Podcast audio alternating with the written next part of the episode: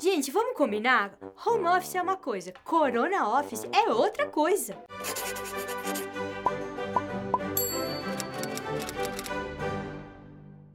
A gente estava trabalhando normalmente, levando a nossa vida normalmente, quando chega o coronavírus. Então, de um dia para o outro, todo mundo acordou e teve que ficar em casa.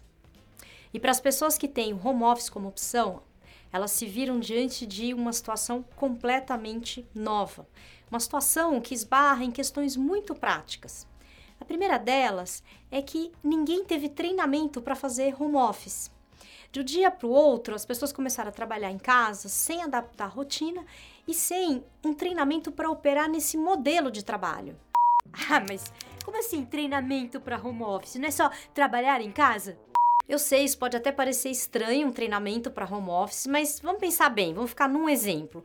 Um monte de tecnologias tiveram que ser incorporadas ao nosso dia a dia e nem todo mundo estava familiarizado com ela e o cara da TI não está ali para te ajudar. Então agora depende da intimidade de cada um com as ferramentas. E eu não estou falando de só de instalar, a gente está precisando ir além das funcionalidades básicas, você está tendo que aprender mais ainda sobre isso. Então, fazer home office não é só trabalhar de casa, é preciso preparo, treinamento e investimento. E investimento é justamente uma segunda questão. Esse tipo de trabalho exige investimento. Além do telefone, você precisa ter uma internet boa, rápida, você precisa ter um computador bom. Muita gente tem um computador computador bom no escritório, em casa tem um meia boca. Você precisa ter uma impressora, muita gente nem tem a impressora porque não precisa imprimir nada em casa. Você precisa ter uma boa cadeira, uma boa iluminação, você precisa ter espaço na tua casa para fazer o teu, teu home office. Então, a gente também está falando desse tipo de investimento. O terceiro ponto é que tem uma outra situação muito difícil que o home office em quarentena nos impõe passar o dia inteiro fazendo reuniões por teleconferência sem nenhuma é, interação presencial gera um cansaço muito grande, sobrecarrega o nosso sistema psicossensório. Isso é super fácil de perceber. Se você está no escritório, você está no ambiente de empresa, você está ali trabalhando, em algum momento você levanta para pegar um café, alguém te chama, você atende um telefone, você conversa com um colega, você circula, você lê um comunicado, depois você faz uma reunião. Quer dizer, você tem uma série de interações que de algum modo provocam um relaxamento. Agora, o dia inteiro que você tem uma reunião, tá todo mundo ali na telinha, energia focada, realmente gera mais estresse e mais desgaste. Quarto ponto. Além disso, uma comunicação mediada por uma tecnologia tende a ser mais fragmentada.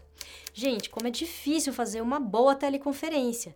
Um começa a falar, corta o som do outro, aí você dá uma pausa para ouvir melhor, alguém deixa o microfone aberto, começa a fazer interferência, é, tem uma hora que trava e você perde metade da fala de uma pessoa e por aí vai, né? São vários problemas que com certeza você está vivendo agora, né?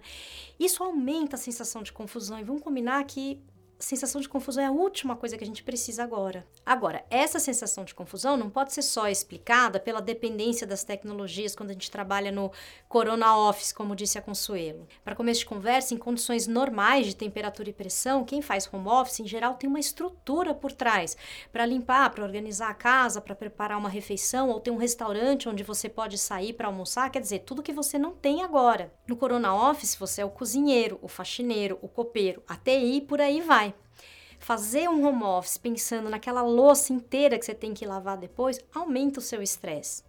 Isso sem falar das crianças. Sim, esse outro ponto importantíssimo. As crianças precisam, merecem e dependem da atenção dos pais.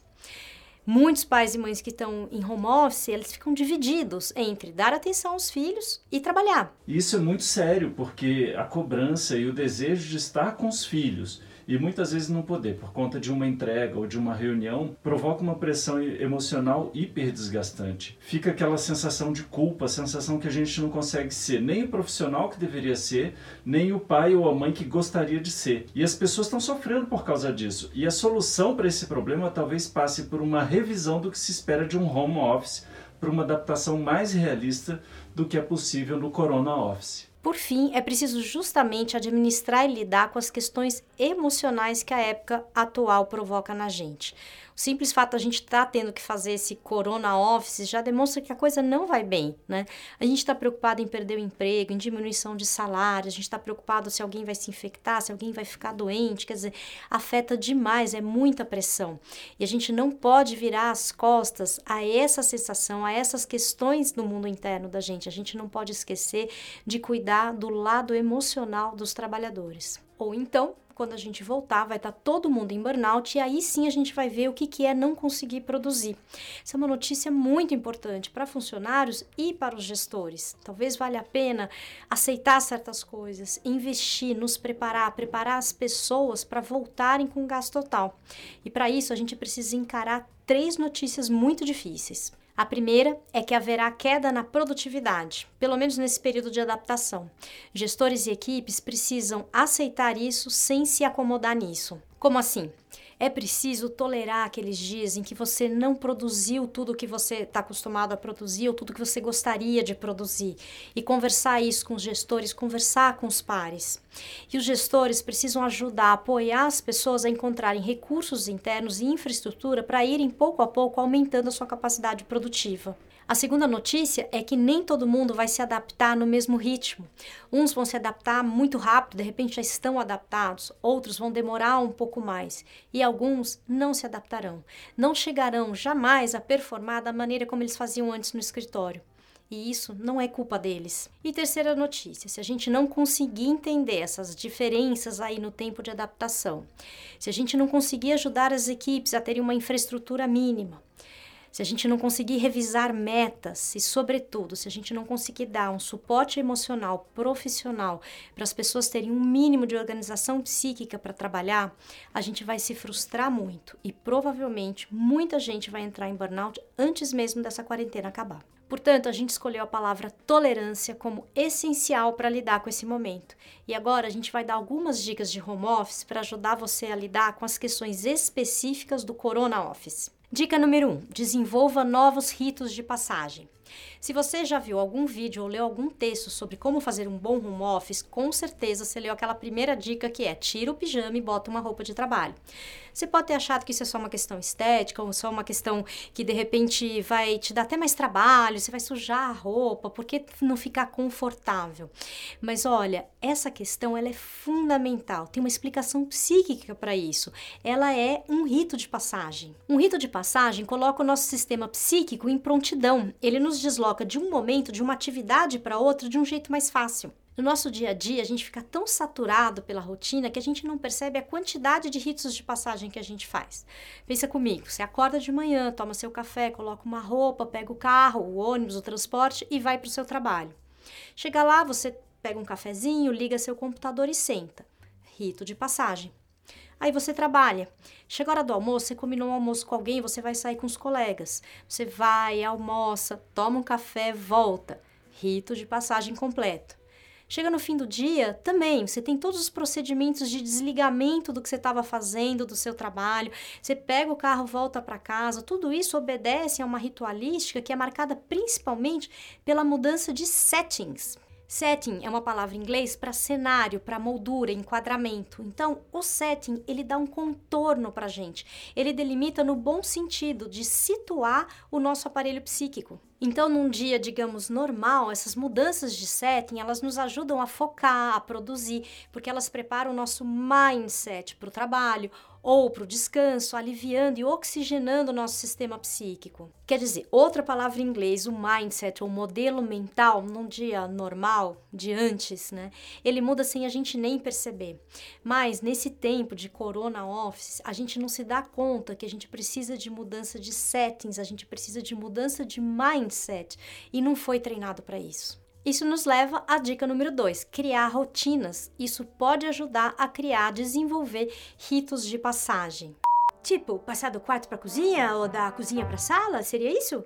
Bom, criar rotinas. Gente, vamos começar por tirar o pijama e colocar a roupa para trabalhar arrumar a sua mesa de trabalho, ter o momento de fechar o computador, teve um momento de encerrar o seu dia.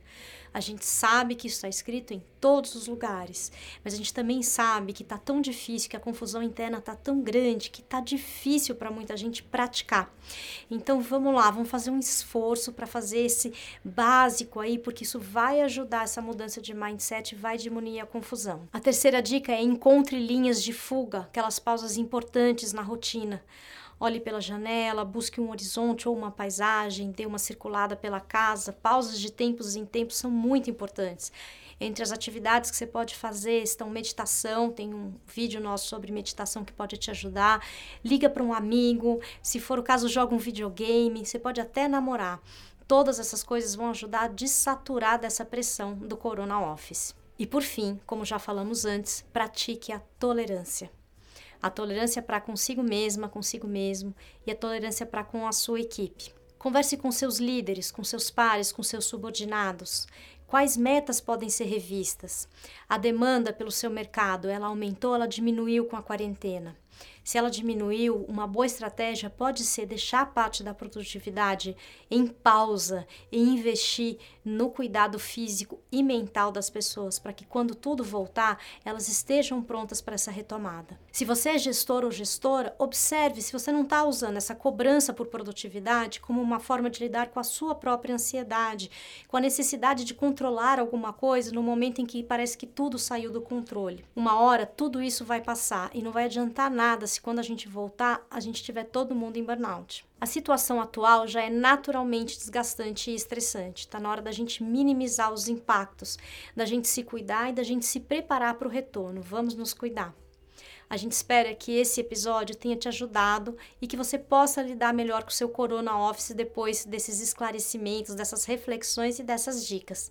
Se você gostou, curta, comente, compartilhe. A gente agradece a sua companhia. Estamos juntos. うん。